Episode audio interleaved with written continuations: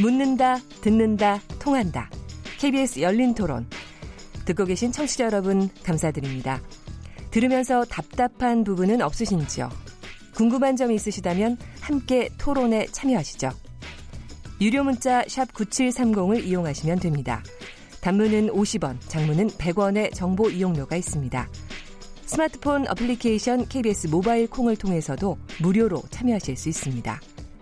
KBS 열린 토론은 언제나 열려 있습니다. 듣고 계신 KBS 열린 토론은 매일 밤 0시 5분에 재방송됩니다. 네, KBS 열린 토론 오늘 정치의 재구성 여러 이슈 중에서 처음에 최저임금 가지고 저희가 토론을 했는데요. 여러 청취자 여러분께서 문자를 보내주셨습니다. 몇 개 소개해드리겠습니다. 휴대폰 8810번님. 100만 원 월급 받는 아르바이트생이 월급이 110만 원이 된다고 점주가 그만두라고 했습니다. 10만 원 덜 받고 일할 수 있는 게 더 낫지 않나요? 적당한 선에서 조금씩 올리는 게 부작용이 덜할 것 같습니다. 네, 휴대폰 뒷번호 2000번 쓰신 분 최저임금 8,350원 이번 언론 어, 최저임금 찬성합니다. 단기적으로 어려운 업종이 생기는 것은 불가피한 부분이라고 생각되지만 점점점 장기적으로 노동자 서민이 좋아질 거라고 생각됩니다. 박신영 부대표님? 네, 휴대폰 뒷번호 8075번 쓰신 분. 인간다운 삶을 영위하기 위한 최저임금조차 부담할 능력이 없는 사업장은 과감하게 구조조정되어야 합니다. 경쟁력 없는 일부 사업장을 위해 더 힘없는 저임금 노동자에게 부담을 전가하는 건 아니라고 봅니다. 정태근 전 의원님? 아, 이게 너무 좀 실현되기 어려운 요청을 해주셔가지고 안타까운데요. 휴대폰 번호 뒷번호 5395번 쓰시는 분. 20대 청년들을 정규직으로 10인 정도 고용하는 외식업체 사장입니다. 업종별, 사업장 규모별, 임대차 상황별, 매출별, 다양한 기준으로 평점을 마련해서 부가가치세를 할인해 주세요. 일자리 안정자금 같은 지출보다는 이게 훨씬 더 와닿습니다. 어, 이것도 분명히 검토해 볼 만한 일이네요. 배정찬 본부장님. 네, 휴대폰 뒷번호 4289 쓰시는 분인데요. 아, 번호 좋으시네요. 89. 많이 팔으시면 좋겠고요. 중소협력업체에 대한 납품 단가 인상 없는 임금 인상은 산업 구조상 중소상공인이 고통을 모두 분담하게 되어 있습니다. 산업 현장의 상황은 매우 심각합니다. 이런 의견 주셨습니다. 네. 여러 의견들이 다 정말 앞으로 굉장히 정교하고 세밀한 정책들이 더 필요하다는 그런 사인을 보내주시는 것 같습니다. KBS 열린 토론 우리 정치 재구성 오늘 어, 강기정 전 더불어민주당 의원님, 정태근 전 한나라당 의원님, 박시영 윈지코리아 부대표님, 배종찬 리서치 앤 리서치 본부장님 이 네 분과 함께 토론하고 있습니다. 여러분도 같이 참여해 주십시오. 우리 이번 이슈는 어, 자유한국 당의 이제 비대위원장 인선을 둘러싸고 상당히 내용을 겪었었는데요. 오늘 드디어 지금 아주 아주 지금 저기 속보 거의 수준인 것 같습니다. 어, 김병준 후보가 비대위원장으로 교수. 선출이 되셨다. 김병준 네. 교수 네. 후보라고 볼 수는 없군요. 여러 마지막으로 다섯 사람이 어, 후보로 사실은 이제 좀 검토가 됐었는데 결국 김병준 어, 교수님께서 어, 비대위원장이 되셨다. 이, 이 저기에 대해서 이번에는 위원님들 빼고 우리 저기 배경찬 본부장님부터 네. 먼저 하시겠습니다. 네. 어떻게 보십니까? 글쎄요, 저는 어, 비대위원장이라는 거 이전에도 말씀드렸지만은 비대위원장이 할 수 있는 역할이 과연 어느 정도일까? 과연 지지층들은 어떻게 받아들일 것이 중요한 것이고 자유한국당이 가장 중요한 것은 언제나 제가 네 글자로 강조드렸던 부분인데 깊반 널책, 깊은 반성과 넓은 책임이 없다면 제가 그 말씀 들을 때마다 제가 네. 황당하는데 평소에 항상 그렇게 하고 계세요? 항상 그렇게 하고 있습니다. 아, 알겠습니다. 네. 아 제가요? 네네. 네. 저는 아니고요. 네. 네. 희망사 아니고. 배우전 본부장님. 그래서 지지층들이 볼 때는 지금 중요한 것이 첫 번째로는 개파 갈등을 조정할 수 있는 능력이 있어야 됩니다. 언제까지 자유한국당이 친박 비박 노름을 한다면 네. 과연 달아난 지지층들이 샤이샤이 샤이 해버린 이 보수층들이 다시 샤방샤방 샤방하면서 돌아올 수 있을지 알 수 없는 것이고 두 번째로는 이 수도권이 무너졌다는 것이거든요. 최근 어, 한 여론조사 결과입니다. 물론 다른 여론조사 결과도 보면 거의 이제는 정의당과 비슷한 정도 수준의 지지율이 돼버렸거든요. 그렇다면 그런 위기가 어디에 지역적으로 왔느냐? 주로 수도권이라는 겁니다. 그렇죠. 수도권 기반을 복원시킬 수 있는 사람이 과연 누구일까라는 것이 중요한 것이고 마지막으로는 중요한 것은 이미지입니다. 네. 과연 이 어, 비호감의 이 고공행진을 하고 있는 당의 이미지를 어떻게 호감 있는 당의 이미지로 바꿔놓을 것인가? 과연 그 역할을 김병준 어, 교수가 할 수 있을까? 이 물음표는 그냥 작은 물음표가 아니라 아주 큰 물음표, 큰 물음표가 될 걸로 보여집니다. 네. 네, 박시영 부대표님. 저는 그렇게 봅니다. 그러니까 김병준 교수가 굉장히 고집이 센 분인데 원칙적인 분입니다. 제가 알기로는. 그래서 예를 들면 기득권 내려놓기라든가 뭐 예를 들면 개파 갈등을 중지하는 어떤 방안, 막말하는 사람들 뭐 퇴출, 뭐 이런 식의 나름대로 국민들한테 울림을 주는 거는 일부 할 거라고 봅니다. 저는 할 거라고 보는데 결국은 실패할 거다. 저는 이렇게 보는 이유는 한국당이 네, 시작도 안 했는데 아니 한국당이. 제가 이 얘기를 드린 이유가 네. 있습니다. 한국당이 안고 있는 몇 가지 다섯 가지 문제 지점이 있는데 제가 볼 때는 예를 들면 막말하거나 이런 어떤 그 오만한 자세를 그 뭔가 정리해내자 이거 할 수 있습니다. 네. 그다음에 개파 갈등 어, 좀 중지시킬 수도 있죠. 휴직이 가질 수 있습니다. 그리고 어, 정부에 무턱대고 그냥 극심하게 발목 잡는 거 좀 덜 할 수도 있습니다. 네. 그리고 정당 내부의 어떤 낡은 정당 문화, 체질, 뭐 민주주의가 좀 실종되는 것, 상향식 공천을 안 하는 문제, 뭐 이런 부분들 일부 손볼 수 있다고 저는 봅니다. 그러나 가장 중요한 문제가 뭐냐면 다수 국민들의 반해서 일부 극우 세력만을 목소리를 대변하는 자세거든요. 이게 정체성입니다. 네. 이 정체성이 시대에 맞지 않는다는 거거든요. 안보관, 색깔론을 비롯한 안보관, 그리고 기득권층만을 대변하려는 어떤 경제관 이런 것들을 바꿔내야 하는데 흔히 말해서 이게 시대적 변화에 조응하면서 바꿔줘야 하는데 이거는 국회의원들만 생각 바뀐다고 바꿀 수가 있는 문제가 아닙니다. 이게 지지층이 동의해줘야 돼요. 되겠죠. 근데 지지층이 동의하겠습니까?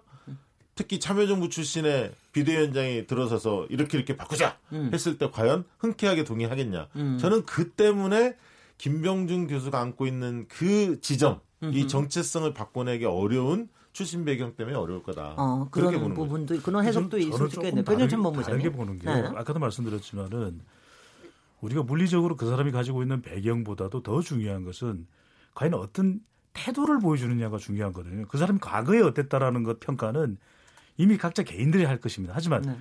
지금 기대하고 있는 것은 현재와 미래를 어떻게 보여주느냐가 중요한 것이고 그렇게 따지고 보면 현 정부도 그렇고 지난 총선 때도 이 더불어민주당도 사실 일반적인 국민들의 예상을 뛰어넘는 인물이 와서 당의 또 정책 방향을 잡고 하지 않았습니까? 그것이 호응을 받았기 때문에 또 지지율이 올라갔고 대선 승리까지 이어갔던 것이거든요. 그래서 저는 김병준 교수가 가지고 있는 지금의 배경보다는 네. 와서 당에서 어떤 모습을 보여줄 것이냐. 그러니까 얼마만큼 강력하고 단호하게 본인이 보수층을 결집시킬 수 있는 역량을 보여주느냐의 문제이고요. 근데 중요한 것은 저는 기준은 결과적으로 김병준 효과가 나타나야 되거든요. 네. 적어도 수개월 내에 이 수개월이라는 것은 뭐 추석 전후 정도가 될 수 있을지도 모르겠습니다. 네. 20%의 지지율은 돌파해야 된다. 네. 20%의 지지율은 기대감이거든요. 아, 그래도 저 사람이 와서 정말 뭐 살신성인이든 몸부림이 됐든 그것을 통해서 지지율을 돌파해 줄 수 있다면 그래도 뭔가 기대해 볼 수 있겠다라고 하는 것. 저는 그 20%의 지지율을 수개월 내에 김병준 효과로 돌파할 수 있느냐 여부도 중요할 거라고 보입니다. 짧게 한마디만 박시영 더 부대표님. 짧게 하겠습니다. 아, 또 구하고. 오늘. 네. 어, 그 말씀 동의하면서 사실은 조금 더 더 중요한 문제 하나를 더 첨언하고자 합니다. 그러니까 지지도를 20% 올리는 문제도 중요하지만, 그러니까 지지층이 협소해진 거 네. 이거 분명히 극복해야죠. 그러나 더 중요한 게 뭐냐면 최근에 조사를 해보면 지지층과 비지지층, 호감층과 비호감층의 거리감이 너무 멀어져 있습니다. 그게 무슨 아. 얘기냐면 자유한국당이 15% 지지를 받고 있으면 나머지 85%가 자유한국당을 싫어하는 감정이 굉장히 크다는 겁니다. 그래서 이 거리감을 줄이지 못하면 20% 돌파하는 의미 있죠. 분명히 의미 있습니다. 의미 있지만 갇혀서는 안 된다는 거예요. 네. 그 틀에. 그래서 이 왜 싫어할까? 네. 이 지점을 그래서 거리감을 줄이는 일을 해야 합니다. 정태근 김, 병준 후보자가 네네. 저도 아주 아주 아주 짧게 네. 김병준 후보자가 그걸. 그걸 하겠다고 지금 당으로 오는 거 아니겠습니까? 네, 바로 그건 지켜봐야 하겠다. 될 부분으로 네, 보입니다. 네. 정태근 정태근 전 의원님 이거 해석을 어떻게 하실지 모르겠는데 사실은 어 다섯 분을 두고선 후보를 두고서 얘기를 하다가 그 사이에 조금 말들이 많았어요. 개파에서도 얘기도 있었지만 어, 또 안상수 위원은 또 별로 김병중 위원을 맞다, 맞게 하지 않는 것 같은 그런 좀 조짐도 있었고 그랬, 는데 마지막에는 결국은 어, 저, 김성태 원내대표한테 다 모든 걸 정권을 위임했잖아요. 그러니까 김성태 어, 원내대표가 낙점을 한 거나 다름이 없는 것처럼도 보입니다. 지금 결과적으로는. 그런데 이 부분에 김병준 위원에 대한 김성태 원내대표 어떤 기대가 여기에 작용했던 걸까요? 그 안상수 준비위원장은 오늘 라디오 방송에 나와서 자신이 김진태 의원하고 통화하면서 소위 이제 김병준 후보 자에 대해서 디스를 해달라 안 좋게 얘기해달라는 건 사실이 아니다 이렇게 사실이 아니다라고 얘기를 했다는 거고요. 오늘 의원총회 과정은 이렇게 진행됐습니다. 첫 번째로는 어떻든 지난 의원총회에서 김성태 원내대표가 막말한 것을 사과하는 걸로 네. 지난 원내대표 원내 의총에 대한 마무리를 지었고 네. 크게 두 가지를 했는데 하나는 비대위원장에 대해서 어떤 비대위원장 권한을 어떻게 할 거냐 이렇게 물어봤죠. 그래서 하나는 관리형 비대위원장, 하나는 전권형 혁신을 해나가는 정권형 비대위원장. 근데 어느 게 맞다고 얘기를 안 하면서 한 명 차이가 났다라고 해서 비대위원장의 권한과 성격에 대해서 사비를 못 봤다라는 네. 결과가 나왔고 세 번째로 이제 의원들을 상대해서 비대위원장 선호도 조사를 했답니다. 네. 그래서 아마 그 문제하고 김성태 원내대표 생각하고 맞아 떨어졌는지는 모르겠습니다만 어, 자유한국당 내부에서뿐만 아니라 이제 일반적인 예측을 할 때에는 거론되는 사람들 중에서 비대위원장으로 적합한 사람은 김병준 교수다. 네. 다만 그조차도 어느 정도 권한을 가지고 일을 할 수 있을지 의문이다. 네. 예를 들면 어 아까 예를 들면 정, 그 지지층 말씀을 하시는데 이게 이제 불과 몇 년 사이의 변화예요. 2012년에 박근혜 그전 대통령이 집권할 때 경제민주화를 들고 나오잖아요. 네. 그러니까 이 2000년부터 시작해가지고 2012년까지 12년 사이에 정당 그리고 정강 정책이 쭉 변합니다. 변해서 사실은 정강 정책만 보면은 민주당하고 별 차이가 없어요. 그래서 그걸 또 설득은 해요 지지층들한테. 으흠. 그러다가 이제 이 박근혜 정부 들어서 가지고 이제 과거로 또 오른편으로 급속히 이동한 거거든요. 으흠. 그래서 저는 아까 말씀하시는 것처럼 지지층이 설득이 안 된다. 그건 지금 남아 있는 지지층들 같은 경우가 그러할 수도 있다라고 음. 이해를 하셔야 될 것 같고. 네. 다만 이제 그게 지금 어떻든 김병준 교수가 만약에 비대위원장으로 내일 지금 11시에 전국위원회가 열린다는데 네. 전국위원회는 무려 구성원이 1000명이에요.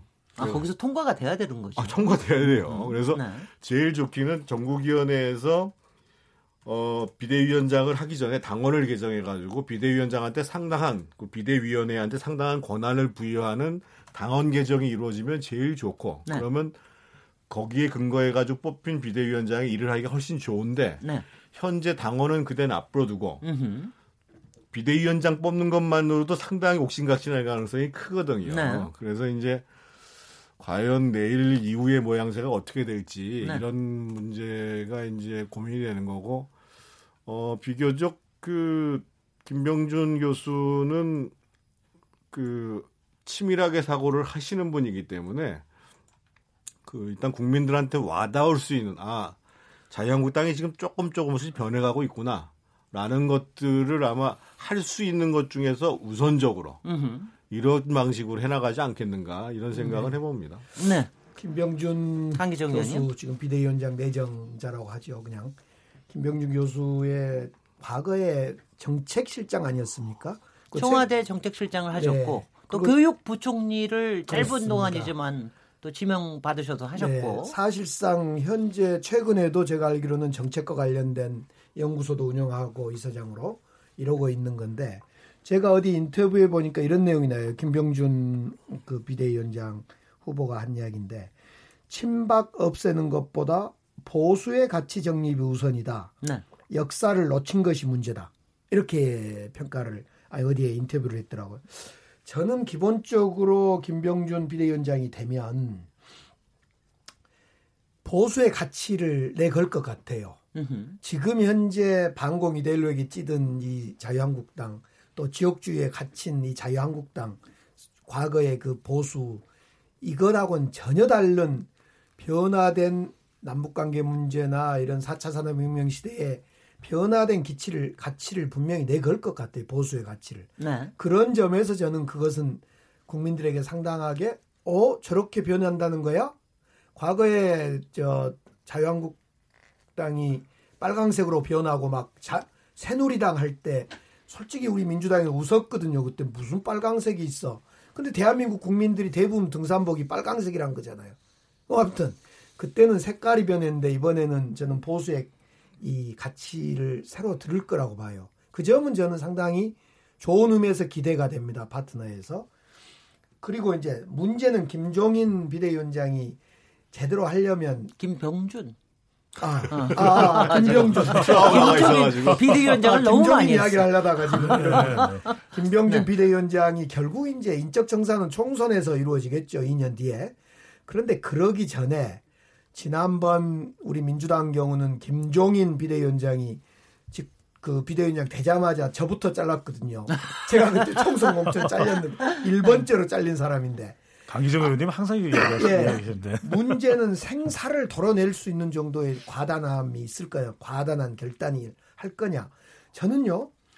자유한국당 김병준 비대위원장이 진짜 아까 이제 보수의 기치를 드는 게 하나고 사람을 이제 총선에서 교체하겠지만은 그 우선 지금 맛배기로 태도가 불량한 사람을 다 자를 것 같아요. 예를 들면 김성태, 김진태, 심재철 여기부터 자를 것 같아요. 여기를 대표적인 그 친박이다 친이다를 넘어서서 태도가 좀 국민들한테 좀 불손한 사람들 여기부터 자르면 이, 이건 아니, 자유한국당은 아니, 자를 수 국민들로부터 이렇게 좀 돼서 20%까지 갈 것 같아요. 아니 잘릴 수 잠깐만요. 잘릴 수 있는 권한이 있는지도 잘잘 모르겠으나 아니 정치적으로 제가, 아 정치적으로 물론 정치적으로 알겠습니다. 심재철, 김진태, 저 김성태 탈당하십시오. 이러면 네. 잘린 거예요. 아니, 제가요. 제가 잠깐만 고기 네. 고기 덧붙여 네. 질문 좀 같이 덧붙일게요. 저는 뭐냐면 제가 굉장히 궁금한 게 김종인 위원장이 왜 어, 예전에 새누리당에서나 아니면 네. 민주당에서 왜 비대위원장으로 거론이 됐던 거는 충분히 이해할 만한데 김병준 위원장은 왜 자유한국당에서 비대위원장 거론될까? 그러니까 물론 어 뭐 친노의 굉장히 핵심의 중에 한 분이었다는 거 그리고 근데 그 동안도 보면은 박근혜 대통령 그 마지막 탄핵이 굉장히 문제가 됐을 때도 그때 총리 후보로 박근혜 대통령이 바로 내정을 하셨단 네. 말이죠. 근데 그렇게 된 이유가 도대체 어디에 네. 있는지 국민들은 좀 어리둥절합니다, 솔직히. 그러니까 이분이 원래 네. 이제 경북 고령 출신이고요. 네. 어, 실질적으로 이제 참여정부 마치고 이제 그 학교에 복귀하시면서 또 아까 이제 싱크탱크 같은 거 만들어서 연구 활동도 많이 하셨는데 학교는 어, 느 대학? 국민대에서 아, 국민대학교 네, 네. 근데 네. 이제 이분이 네. 원래 이제 지방자치 분권 이런 게 관심이 많았죠. 행정학과 교수였고요. 어, 그 뒤에 사실은 어, 정치를 할 거다라는 이야기도 상당히 많이 나왔었습니다. 근데 이제 그 당시에 이제 친노 진영에 있는 의원들 이런 분들하고 그렇게 사이가 좋은 건 아니에요. 견제를 많이 받았다는 예, 한미 FTA 관련해서도 네네. 그렇고 입장 차이들이 좀 있었고요. 네. 그러면서 이제 민주당 쪽에서 그렇게 러브콜이 많이 오지는 않았죠. 김병주 교수에 대해서. 할 리가 없지. 네. 뭐 그런 과정에 좀 네. 서운한 감정도 좀 있었고요. 네네. 제가 알기로는. 이제 그런 뭐 과정 속에서 이제 약간 여야를 넘나드는 스타일이었고 어, 좀 약간 실용주의에 가까운 그런 어떤 색깔들이 있었기 때문에 어, 그러다 보니까 이제 박근혜 대통령 이렇게 연결이 된 것 같고요. 그러다 보니까 지금 친박 의원들도 내놓고 반대하진 않죠. 그리고 저는 김병준 그 비대위원장이 들었으면 저는 과거의 문제 가지고 그렇게 이야기를 많이 할 것 같지는 않습니다. 그러니까 과거에 너 문제 있으니까 나가 이렇게 하지 않을 것 같고요. 여러 가지 이제 제도적인 걸 마련해서 추후에 그런 걸 한다면 엄정 대처하겠다. 뭐 이런 식의 어, 대처를 해야 이게 이 개파 갈등 이런 부분이 끝간데 없이 이게 되풀이되고 되돌이표 되는 그런 양상 없어질 것 같은데 저는 이런 생각을 가집니다. 뭐냐면 진짜 보수가 새롭게 거듭나기를 바라는 외부의 사람들 애정을 가지고 있는 사람들이 어떻게 보냐. 네. 그분들은 어, 지금의 총선 국면이 아니니까 어, 새롭게 가, 예를 들면 힘을 보태지는 않습니다. 네. 자유한국당에. 음흠. 이런 새로운 참신한 인사들이 사실 자유한국당에 많이 영입이 되고 그런 속에서 물갈이가 돼야 하는데 지금 총선이 아니기 때문에 이런 분들이 지켜보고 있고 오히려 자유한국당이 좀 힘이 좀 빠져야 빠져야 새로운 삼지대에서 새로운 사람들하고 바른미래당의 과거에 나갔던 분들 자유한국당 나갔던 분들 보수 대통합을 제대로 만들 수 있다 네. 이렇게 생각하는 분들도 많이 있거든요. 네. 예, 그런 분들은 어, 김병준 비대위원장한테 바로 힘 실어주기보다는 지켜볼 겁니다. 아, 그리고 그러면- 아까 이제 제가 네.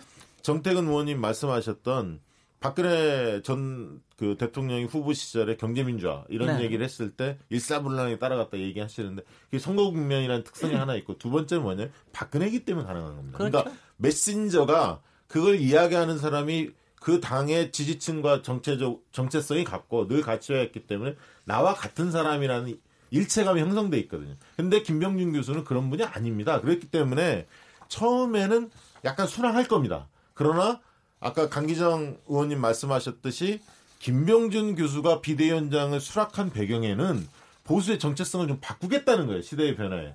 결국 이 문제를 해나가는 과정에서는 지지층의 반발이 클 거고 저는 가장 웃을 사람은 현재 스코어 대한애국당이 아닐까. 어. 생각이 저는 좀 네. 다르게 다르게 보. 다르게 보는데요. 위기 국면이라는 시점이기 때문에 김병준 효과가 있을 수도 있다라는 것이죠. 왜냐하면 리얼미터가 MBN의 의뢰를 받아서 2016년입니다. 그때가 이제 김병준 총리 임명 논의가 되던 시점에 어, 11월 4일 그 당시입니다.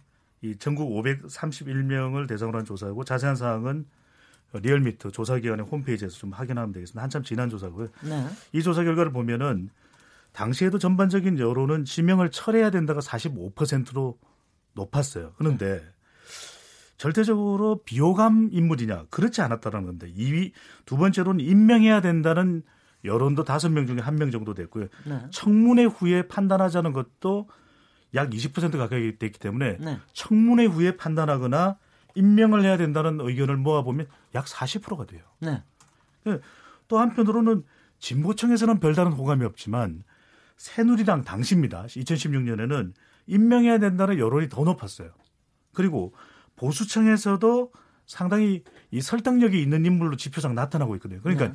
20대, 30대, 40대에는 별다른 영향력이 없지만 적어도 위기 시점에 이 보수청을 설득할 만한 정도의 설득력은 가지고 있는 인물에 대한 지표가 나타나고 있거든요. 음흠. 그 정도의 역할을 해준다면 지금은 누가 오겠습니까? 네. 백약이 무효이고 속수무책인 상황에서의 김병준 효과를 기대하는 것은 분명히 또 자유한국당으로서는 기대치가 분명히 있는 걸로 보여지고 지금의 어, 보수청으로 봐서도 설득력이 있는 사람이 내놓는 이야기에 대해서는 귀 기울일 여지는 분명히 또 있는 걸로 보여집니다. 네. 네, 의견 알겠고요. 지금 이- 그 해석하는 말씀을 들으면서 우리 정특원 의원님의 표정이 여러 가지를 오가는 그런 표정이신데 정태근 의원님이 딱 이 시점에 발언을 하실 때가 된 것 같아요. 김병준 교수님만 가지고는 어렵죠. 지금 가장 당내 어려운 것은 이제 그런 당의 변화를 함께 추진할 수 있는 소위 이제 혁신 세력이 존재하지 않는다는 거거든요. 네, 그 아까 우리 박, 박시영 대표님 얘기, 그러니까 박근혜 대표라는 사람이 상당한 지도력을 갖고 있지만 사실은 그것은 박근혜 때만 있었던 변화가 아니에요. 이게 1997년 선거에 한번 대선에서 패배한 다음에 그 당시에 새누리당, 그 당시 그 한나라당, 한나라당 정책이 2001년도에 크게 바뀝니다. 그리고 2000년도에 공천을 대거 물갈이합니다. 네, 네.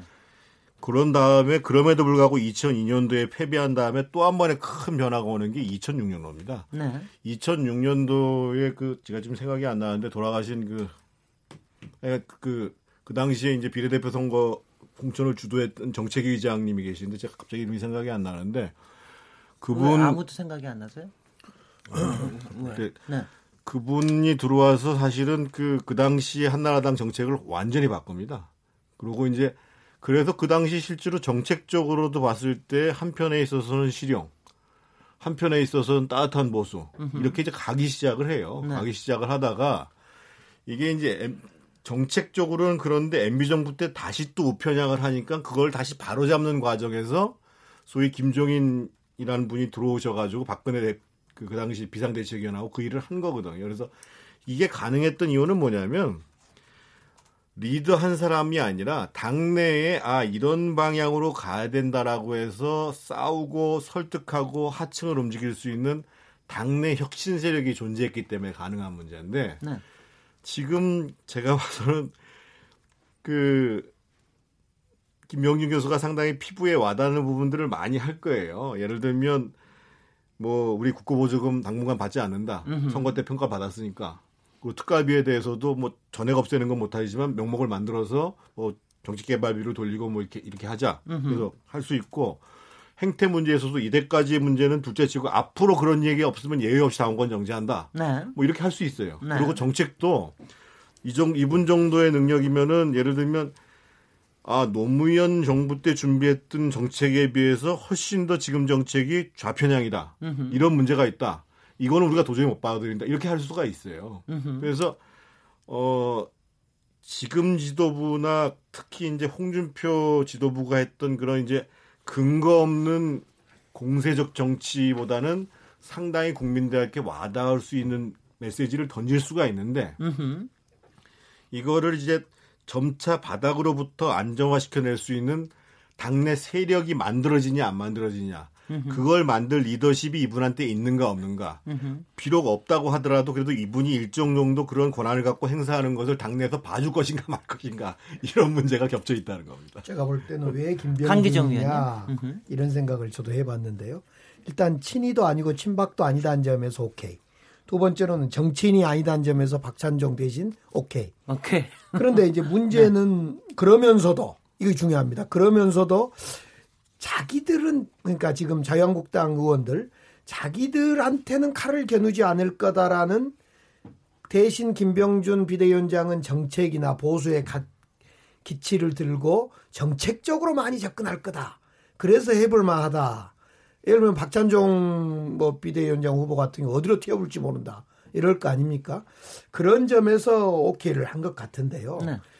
저는 이 지점에서 그러니까 이제 지금 자유한국당 위원들의 심리는 김병준 와서 보수의 기치 내걸고 립 서비스 하고 정책 립 서비스 하다가 어 국민들한테 이렇게 좀 잘 해주고 우리는 살려주라 이렇게 해서 이제 에, 영입을 했는데 문제는 이 지점에서 김병준 비대위원장이 조직에 한 번도 묶여보지 않는 사람이란 말입니다.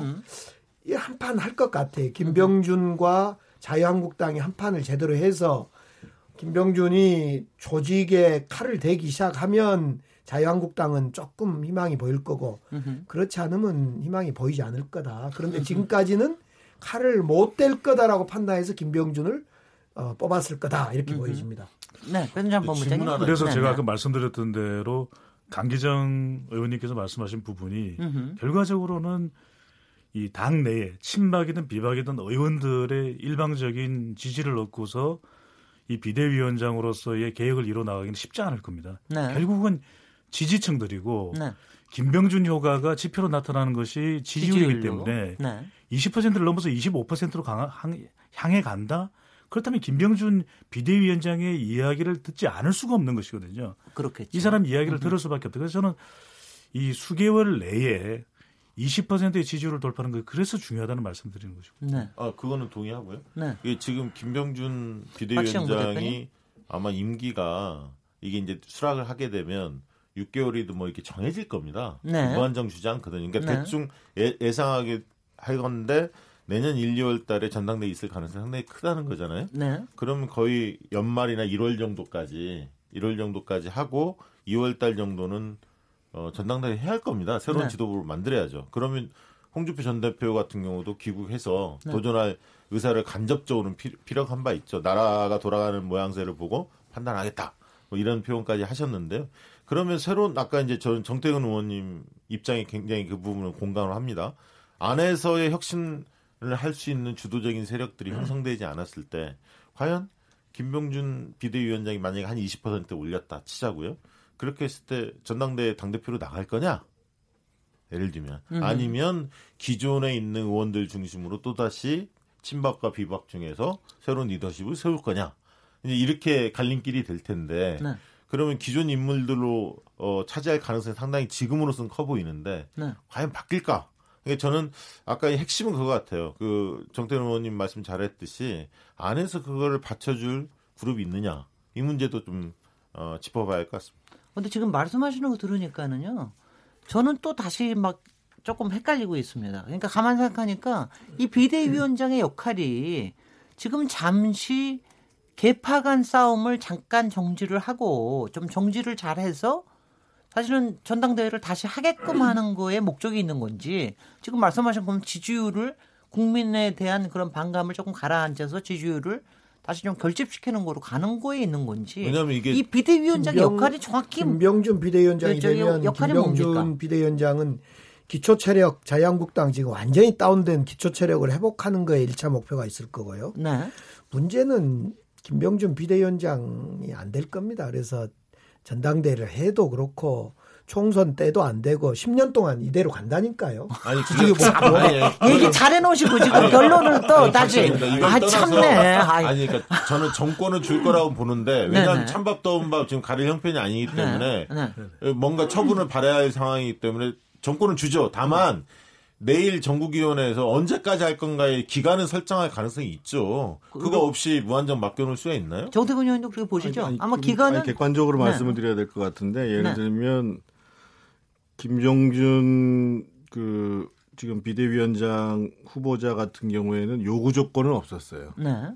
그리고 이제 당내 상황은 예를 들면 심재철 부의장 같은 경우는 당원상 60일이면 전당대회 해야 된다 이런 입장이고 으흠.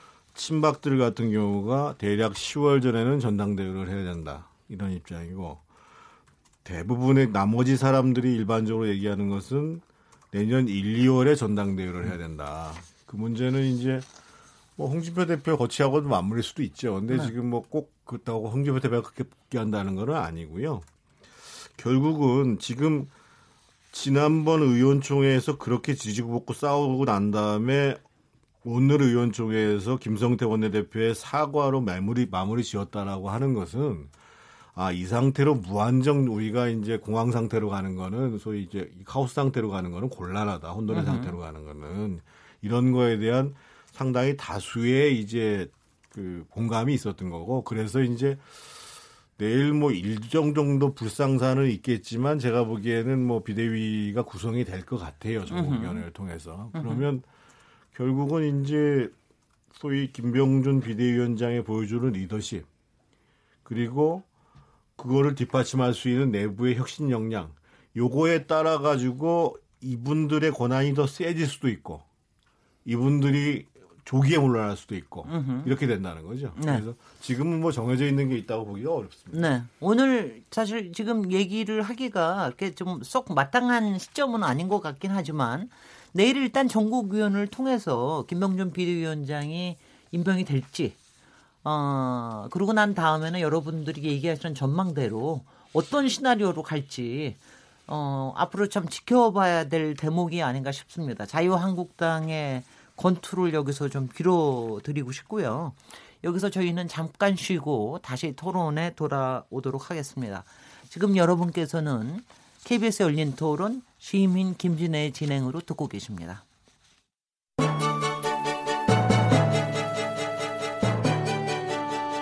라디오 토론이 진짜입니다. 묻는다, 듣는다, 통한다. KBS 열린 토론. 시민 김진애의 진행으로 듣고 계십니다. 네, KBS 열린 토론 어, 월요일 정치의 재구성 어, 코너를 계속 이어가고 있습니다.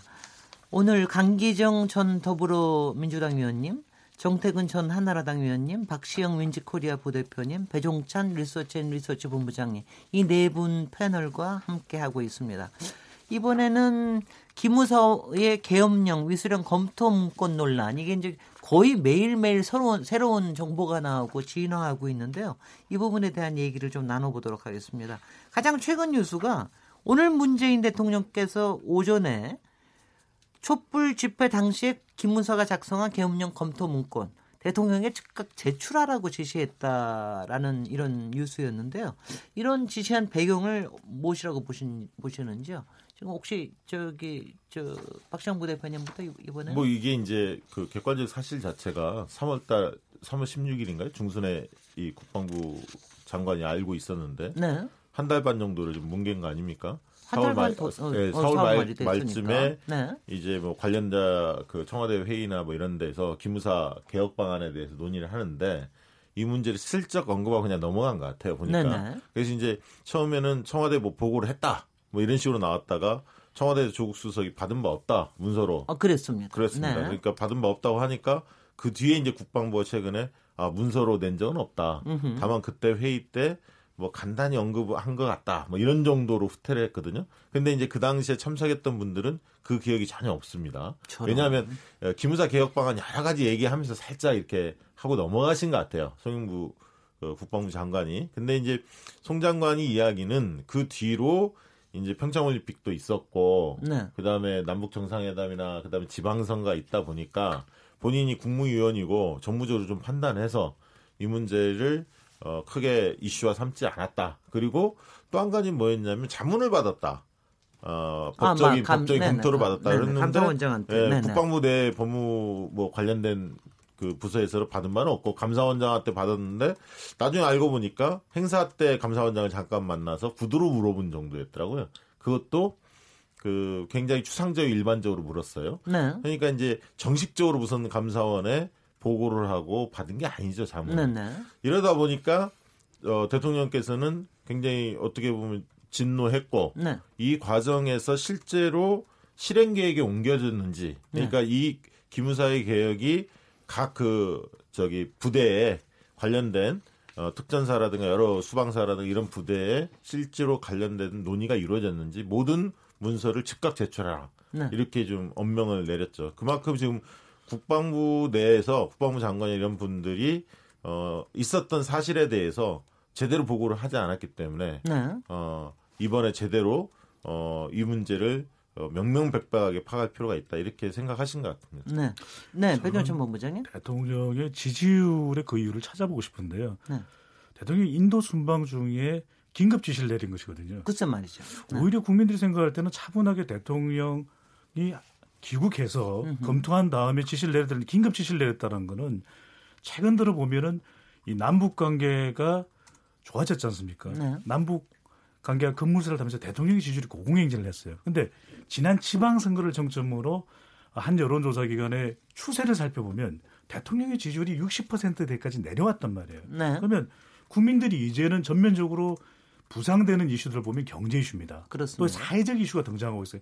회화동에서 여성 집회가 있고요. 으흠. 또 난민 문제, 또 최저임금, 근로시간 단축, 또 청년 일자리의 지표가 안 좋아졌다라고 하는 소식.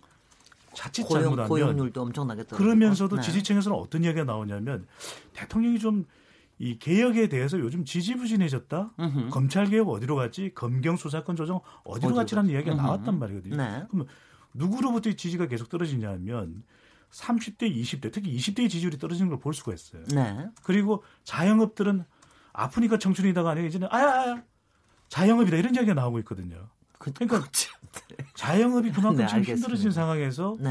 대통령의 지지율이 내부 개혁까지 지체되고 있다라는 이야기가 나오면 대통령의 지지율 특히 지지층 콘크리트 지지층이 영향을 받을 수밖에 없거든요. 그렇다면 지체 없이 나아가는 대통령의 개혁에 대한 의지 긴급 네. 들어가라. 이건 전격적 전면적으로 해야 된다. 으흠. 이런 의지가 저는 반영됐던 으흠. 지지율에 따른 아 하는 대통령의 의중이 저는 충분히 반영됐을 거로 보여집니다. 한마디로 짧게 보태면 박시영입니다. 저는 그런 면도 있을 수 있죠. 저는 그런 면보다는 언론 플레이 한 것에 대해 국방부가 뒤늦게라도 사실 그 자체를 정확하게 보고했어야 하는데 계속 언론 플레이를 했거든요. 으흠. 그 부분에 대해 국방부 지금 이대로 둬서는 안 되겠다라고 저는 판단했다고 봅니다.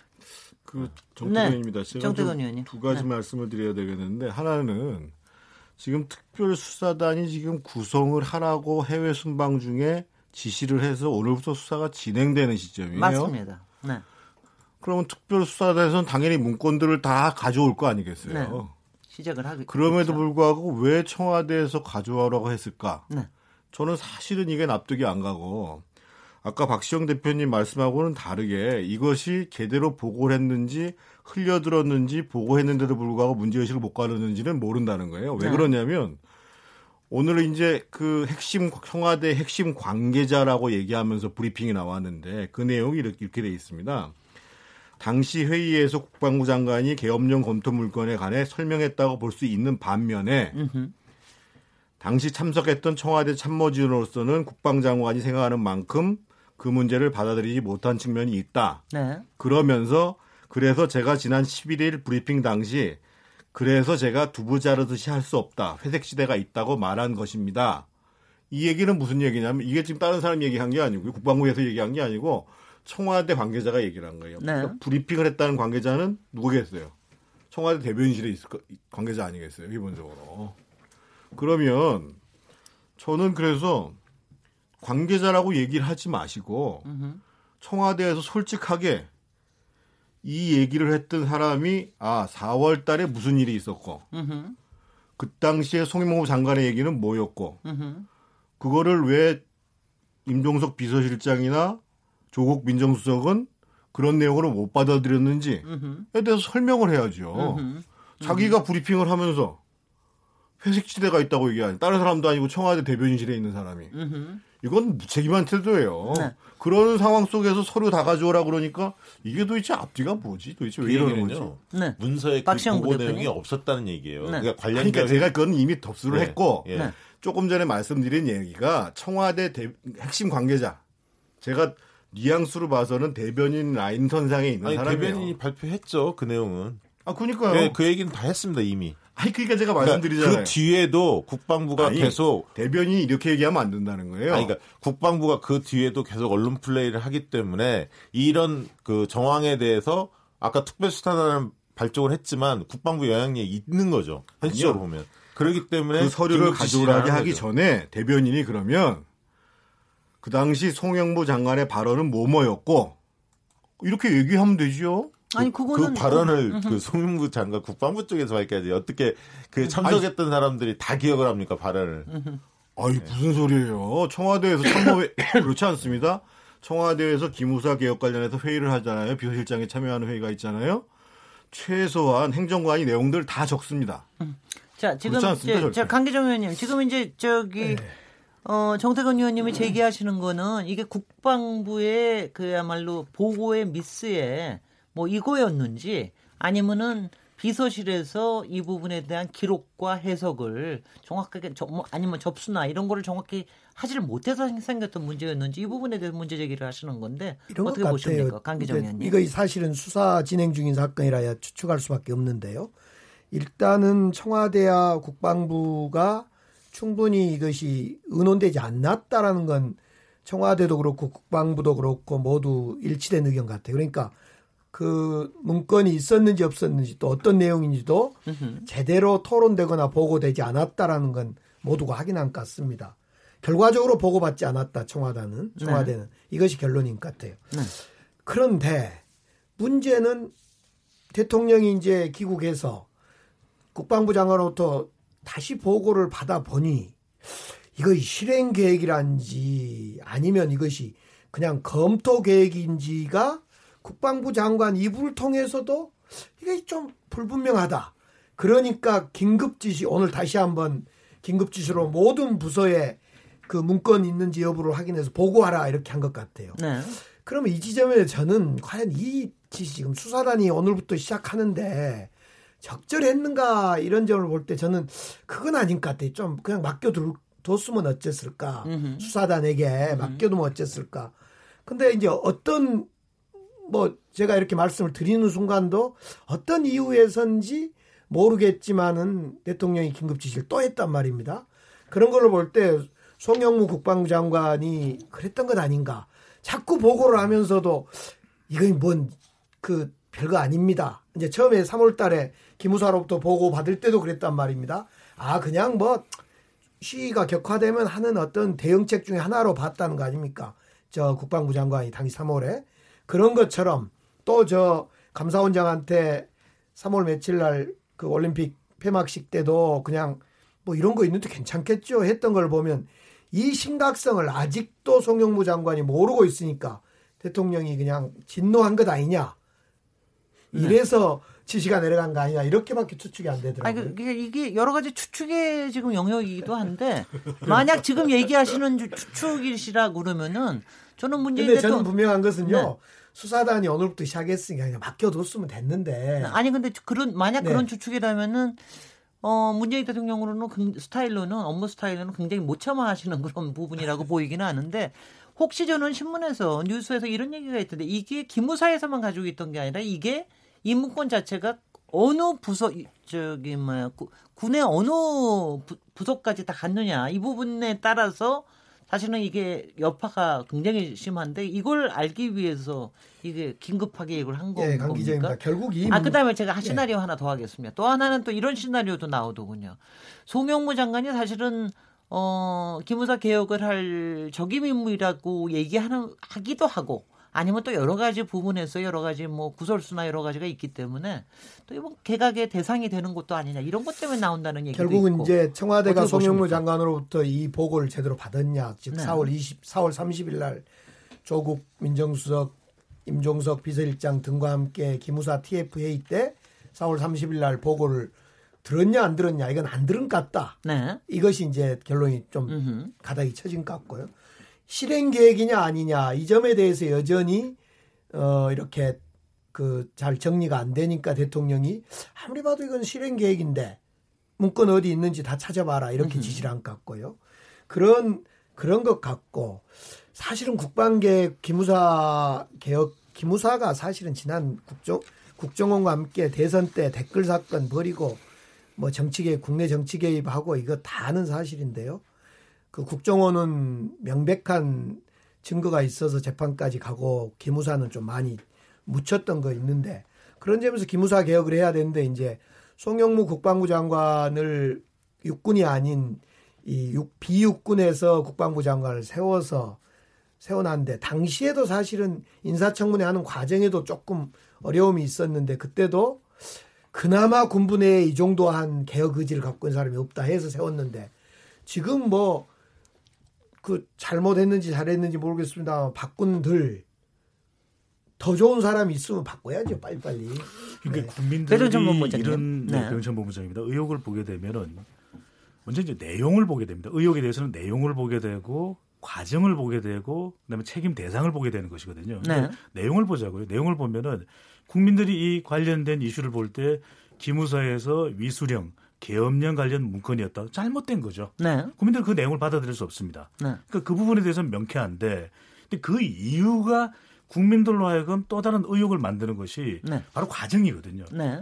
과정에서 무슨 이야기지? 그럼 이런 문건이 있으면 명쾌하게 그 문건을 확인하고 잘못된 것은 낱낱이 밝히면 될 일이지 보고는 안 했고 보고는 또 받은 것 같지도 않고 감사원장은 웬 말이 이렇게 돼버리거든요. 네네. 근데 또 국민들이 국방부 장관을 볼 때 이 수사를 맡은 어 검찰 아 그 군 검찰 군 검찰이 공군이란 말이에요. 네. 그러면 육군은 관련성이 기무 기, 기무사령부가 있으니까 아니고 그 다음에 국방부 장관이 해군 출신인가 아니고 그러니까 공을 공군에게 넘겨버렸습니다 말 그대로 네. 공을 공군에게 그러니까 그러다 보니까 이 국방부 장관이 아, 왜 저런 입장에 처하게 되는 거지 이제는 국민들은 내용을 떠나서 이 과정에 대한 의혹이 더 커져버린 것이거든요. 음흠. 그다음에 또 하나는 마지막으로 여론을 보면은 지금 기무사령부를 정조준하고 있는데 관련된 여론을 보면요.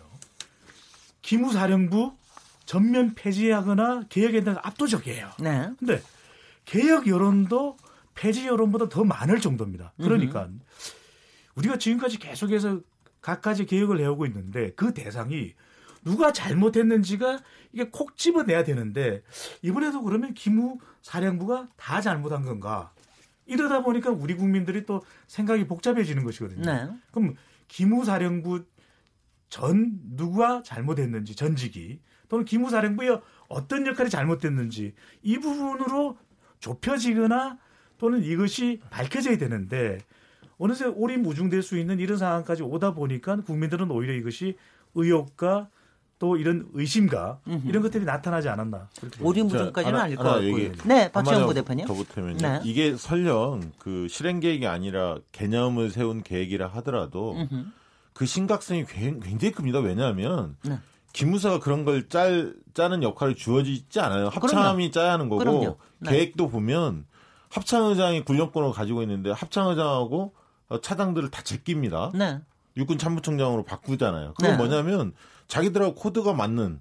육군이 아닌 사람도 합창의장 같은 게 제낀단 말이에요. 그러니까 의도성이 이미 다 들어가 있는 겁니다. 네. 그러니까 그런 상황임에도 불구하고 송영무 국방장관이 그거에 대한 심각성을 못 느꼈다. 못 느꼈다. 뭔가 이상하다는 거죠. 사실 네네. 청와대를 볼땐 이상하다는 거고 네. 지금 사실 그 장성들을 많이 날리려고 합니다. 장성 축소 계획들 발표했죠. 네, 70명인가 어, 뭐. 예, 네. 날리고 있죠. 그래서 그 국방부 상황을 아는 분들은 송무 국방부 장관이 나름대로 여러 뭐 말의 구설수는 있지만 국방개혁 의지를 나름대로 착실, 착실히 하고 있었다는 평들이 많았습니다. 그래서 네네. 이번은 원래 개각 대상에 거론이 안 됐었죠. 예, 예. 근데 이 사안이 불거지면서 검토를 해야 하는 거 네. 아니냐까지도 지금 여론이 나오는 것 같습니다. 네.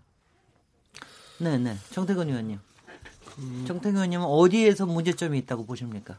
아니 그것이 실행 기억이었는지 어땠는지는 조사하면 나오는 문제예요. 네. 조사하면 바로 나오는 문제고 오늘 모든 문건을 가져오라고 거의 공개적으로 지시를 했는데 사실은 이거는 대통령이 지, 지휘계 통 예를 들면 대통령이 장관 불러다가 네. 문건 다 가져와라 해서 장관이 내리면 되는 문제거든요. 국방, 국방장관이 그런데 이 문제에 대해서 이 송 장관이 실제로 기무사 개혁위원회를 통해서 기무사를 개혁을 하려고 그랬는데 군 내부에 저항하려는 세력이 있어서 음흠. 사실상 문건들을 유포시키기 시작을 했고 그래서 이 문제를 전면화시킨 것이 아니냐라는 해석이 있어요. 그런 들어 시나리오도 그걸 들었습니다. 대체적으로 얘기하는 분이 김종대 의원이죠. 왜냐하면 3월에 이미 문건을 인지를 했고 4월 말에 청와대 참모들이 있는 자리에서 얘기를 했고 음흠. 근데 이제 그때 아, 뭐 제대로 들었는지 흘려 들었는지 뭐 알고도 넘어갔는지 잘 모르겠습니다만 그러고 난 다음에 5월 달에 김우기 그 TFT가 열렸, 다는거 아닙니까? 네. 근데 그게 진행이 안 됐다는 거 아니에요. 네. 그러고 난 다음에 이철 의원이 3월 달에 얘기했던 거하고는 다르게 구체적인 문건이 등장하기 시작을 했고 또 한 가지가 군 인권센터에서 그거보다 상세한 실행 계획과 관련된 문건을 공개를 하기 시작을 했어요. 네. 그래서 일각에서는 아, 그 문, 지금 대통령이 저렇게 얘기를 하는 걸 봐서는 아, 그 문건 말고도 문건이 많이 있나 보다. 음흠. 그러면 문제는 송 장관이 그거를 인지했음에도 불구하고 가져오라고 하니까 안 가져오는 거죠. 음. 그렇게 하는 과정 속에서 이 문제가 지금 대통령이 저렇게 지시를 내리는 것까지 간 것이 아니냐 라는 해석이 있어요. 있어서 아, 이거, 근데 뭐, 이- 하나도 이 모르면서. 말씀을 네, 아까 본부장님. 김지래 네. 김지래 의원님께서 그 말씀 을 제가 오리무중이라는 표현을 썼던 네. 이유는 계속해서 국민들은 이런 억척이 생기는 것이거든요. 네. 그러니까 심지어는 이런 시나리오도 나오고 또 국방개혁까지 연결된다. 네. 심지어는 이렇게 되면은 군 전체를 비하하는 걸로 연결돼서는 곤란한 것이거든요. 그렇습니다. 왜냐하면 네. 기무사에 누가 잘못했는지가 중요한 거고 네. 또 저는 장성분들도 인격체입니다. 이게 장성을 날리는 게 아니라 이 장군의 수를 축소하는 것이죠. 그래서 저는 이 장군 군- 직, 직책만 없애는 거죠. 그렇죠. 날린다고 표현을 하는 건. 저는 좀 어. 아니라고 보고요. 네. 그러니까 그래서 이거는 정확하게 아까 강기정 교, 아, 강기정 의원님의 말씀이 저는 가장 정확하다. 있는 그대로를 수사해서 잘못된 사람들을 일벌백계를 하면 될 일이지 온갖 시나리오를 만들 필요가 없고 오히려 더 중립적인 위치에서 수사단의 수사를 명백하게 들여다보고 난 이후에 의견을 내는 것이 더 맞지 않을까. 원래 그 수사의 수사 기간이 있습니까? 저는 제가 30일 정도로 30, 이거 굉장히 짧. 짧은 거로 제가 알고 있는데. 범죄 글쎄요. 사실을 이지하면 계속하는 거죠. 뭐 글쎄요. 그거를 네. 그러니까 아니, 근데 제가 그래서 처음에 제가 말씀드린 이유가 뭐냐면 이런 문제일수록 청와대에서 그 과정과 경위를 좀 명료하게 설명을 해야 된다는 겁니다. 네. 네. 그렇지 않기 때문에 누가 봐도 국민들이 보면 아 순방 중에 특별수사단 구성해라 하다가 돌아오시자마자 문건 다 가져와라. 그럼 도대체 이게 무슨 문제가 있는 거지? 아니, 그러니까 무슨 문제가 더 심각한 게 있었던 모양이다 이렇게 있다고 되는 다 거죠. 생각을 하는데 네. 네. 거기에 대해서 청와대는 명료하게 얘기하지 않고 음흠. 국방부는 말이 왔다리 갔다리 하고 음. 이러니까는 온갖 추측과 해석을 쓸 수밖에 근데 없는 저는 거죠. 그 네, 박시영 말씀이 아까. 말씀하신 거 그 논조로 이어서 생각하면 그러니까 뭔가 있는 거죠. 그러니까 군대 내에 이 저항 개혁의 저항 세력들이 분명히 존재하는 거고 그런 부분에 있어서 어 여러 가지 징후들이 나타나기 때문에 네. 저는 뭐 청와대가 뭐 그 예를 들면 수사단을 띄웠고 네. 이 보, 보고 즉각 문서를 보고하라 했기 때문에 보고가 되면 네. 나름대로 입장 발표 하지 않겠어요? 그리고 특별수사단도 지금 어려운 문제가 그런 게 있죠. 그러니까 네. 예를 들면 김관진이라든가 여기 황교안이라든가 이런 분들이 만약에 연루돼 있다 한다면 지시에 라인에 있었다면 민간인이기 때문에 특별수사단에 조사할 수도 없어요. 또 그 검찰하고 또 협조해야 합니다. 그러니까 네. 이게 30일 내에 어떤 진입 파악 정도만 일부 가능하지 네. 완결적으로 무슨 딱 드러나지는 않을 겁니다. 그 위에 이어질 가능성이 있습니다. 하여튼 여러 가지 해석이 이거, 이거는 오늘 끝날 사안은 아닌 것 같고요. 저희가 또 사실 내일 모레 또 기무사 개혁에 대한 주제로 여기서 또 토론을 하게 됩니다. 제가 우리 시간이 얼마 안 남았네요. 제가 마지막 질문을 이렇게 30초씩만 드리겠습니다. 우리가 왜 오늘 여기서 더불어민주당의 내부에 대해서는 얘기를 하지 않고 있는가? 이 부분에 대해서 30초씩만 얘기해 주십시오. 네. 박시영 부대표님. 우리는요 네. 작가 수능주의입니다. 작가 시키는 대로 합니다. 그 내용이 그래서, 없었습니다. 그래서, 그래서, 그래서 더불어민주당은 완전 신경 끄고 계시다? 아니 내일모레 아, 다음 주에 다루죠. 어차피 전당대 이제 아직 네. 더불어민주당의 그 강기정 의원님? 네. 말하자면 전당대회 뛸 분들이 아직 결정이 안 됐어요. 네. 오리무중으로 돼 있기 때문에 거기 오리무중에는 눈치 작전, 최종 눈치 작전이 20, 21일 날 등록하면 됩니다. 그러니까 20, 21일이면 며칠 안 남았잖아요. 예, 이번 주입니다. 이번 네네. 주. 네. 네. 그래서 그렇기 그래서 때문에 오늘은 주제 다룰 것이 없습니다. 네. 왜 그렇게 보세요? 배정찬 본부장님. 듭니다. 더불어민주당의 지지율이 매우 높은데 네. 지지율이 높은 정당이라서 개혁할 거리가 없다는 건 아니거든요. 물론이죠. 끊임없이 개혁하는 모습을 보일 때 지금의 지지율 또는 그 이상의 지지율을 올릴 수 있게 되면 저는 계속 지속적인 개혁은 중요하다 이런 네. 말씀 꼭 드리고 싶습니다. 정태훈 의원님. 더불어민주당 내부에 대해서 어떻게 보고 계세요? 잠깐만. 그러니까 대통령제하에서 집권당의 대표가 어떤 역할을 하는가에 대해서 저는 한번 별도로 얘기를 할 필요가 있다고 봐요. 그러니까 MB 정권과 박근혜 정부가 실패하는 가장 큰 원인 중에 하나가 사실은 자기 말 듣는 당을 만들어서 그리고 차기를 내다볼 수 없는 대표를 만들어서 그냥 매냥 청와대에 순종하면서 그 꼴이 됐거든요. 그래서 적어도 집권당에 있어서 국정의 파, 국정 수행의 파트너이자 그리고 차기 집권 연작을 만들어낼 수 있는 근거이자 네. 또한 가지는 자신들이 의회의 다수당으로서 청와대를 견제할 수 있는 최후의 보루라는 거죠. 네. 그런 차원에서 아 앞으로 집권당의 당 대표가 대통령자에서 어떤 측면 속에서 선출돼야 되는가, 어떤 사람이 돼야 되는가 이 문제는 정말 한번 깊게 논의해볼 사안이라고 생각합니다. 네. 굉장히 중요한 말씀 하셨고요. 아마 저 청취자분들께서 오늘 느끼셨겠지만 이 정치 재구성 시간에 이렇게 할 얘기가 많다는 것도 정말 놀라운 일입니다. 오늘 저희 원구성 얘기도 못했습니다. 원구성이 어떻게 됐는지. 근데 보통 여름이 보통 정치 하한기라고 그래야죠. 우리도 휴가 가고 그래야 되는데 어떻게 올 여름에 지금 이렇게 뭐 여러 가지 얽기설기 엉켜져 있는 실타래들이 많은지 정치권 내 정말 해야 될 일이 많은 것 같고요. 아마 여러분들은 여기 계신 네 분들은 휴가 못 가실 것 같습니다. 네. 그래서 다음 주일에도 그래서 가- 가- 단단히 각오하시고요. 채널 고정입니다. 채널 고정. 네. 네. 오늘 정치의 재구성 어, 강기정 전 더불어민주당 위원님, 정태근 전 한나당 위원님, 박시영 부대표님, 배종찬 본부장님 오늘 수고 많으셨습니다. 한여름에 저는 내일 7시 20분에 다시 돌아오도록 하겠습니다. 감사합니다. 네, 감사합니다.